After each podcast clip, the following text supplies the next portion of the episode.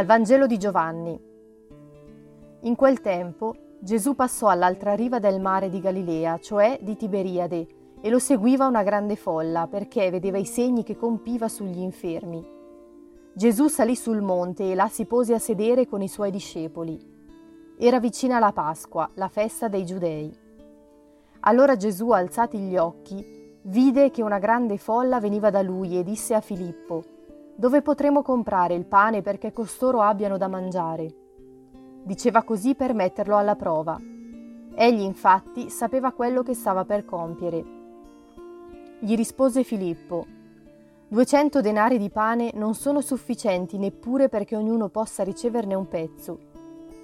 Gli disse allora uno dei suoi discepoli, Andrea, fratello di Simon Pietro, C'è qui un ragazzo che ha cinque pani d'orzo e due pesci ma che cos'è questo per tanta gente?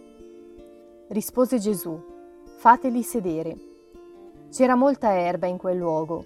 Si misero dunque a sedere ed erano circa cinquemila uomini. Allora Gesù prese i pani e dopo aver reso grazie li diede a quelli che erano seduti e lo stesso fece dei pesci quanto ne volevano. E quando furono saziati disse ai suoi discepoli, raccogliete i pezzi avanzati perché nulla vada perduto. Li raccolsero e riempirono dodici canestri con i pezzi dei cinque pani d'orzo avanzati a coloro che avevano mangiato.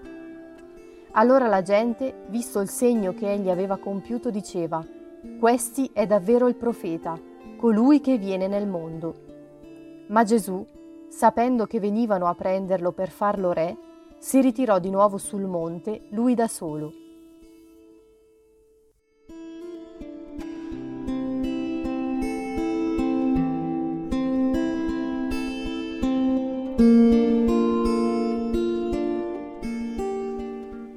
La Bibbia spesso non fa altro che ricordarci che il modo di ragionare di Dio è completamente diverso dal nostro. Il profeta Isaia direbbe, le mie vie non sono le vostre vie. Davanti a un problema concreto, sfamare 5.000 persone, gli apostoli, in modo realistico, ricordano a Gesù che non hanno abbastanza cibo per tutti.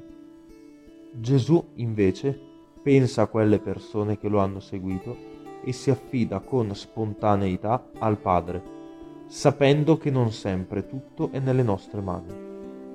Anche per noi le questioni pratiche sono di fondamentale importanza. Il nostro tempo, le nostre forze, ma spesso rischiamo di pensare che queste siano tutto. E quando si tratta di aprirsi agli altri, ci tiriamo indietro, pensando, io non ce la posso fare. Il Vangelo ci suggerisce però di avere fiducia in Dio, perché quando condividiamo qualcosa di nostro con i fratelli, nulla va perduto, ma tutto si moltiplica. E anche se all'inizio pensavamo di perderci, alla fine ne usciamo più ricchi di prima. Il segreto sta nella condivisione di ciò che abbiamo, anche se poco, e nella fiducia in Dio. Egli quindi ci invita a diventare un dono, condividendo con gli altri senza avere paura di farlo. Spirito Santo, aiutaci a condividere e donaci la grazia di mettere a disposizione ciò che ci è stato donato, perché grazie a te si possa moltiplicare diventando dono per i fratelli.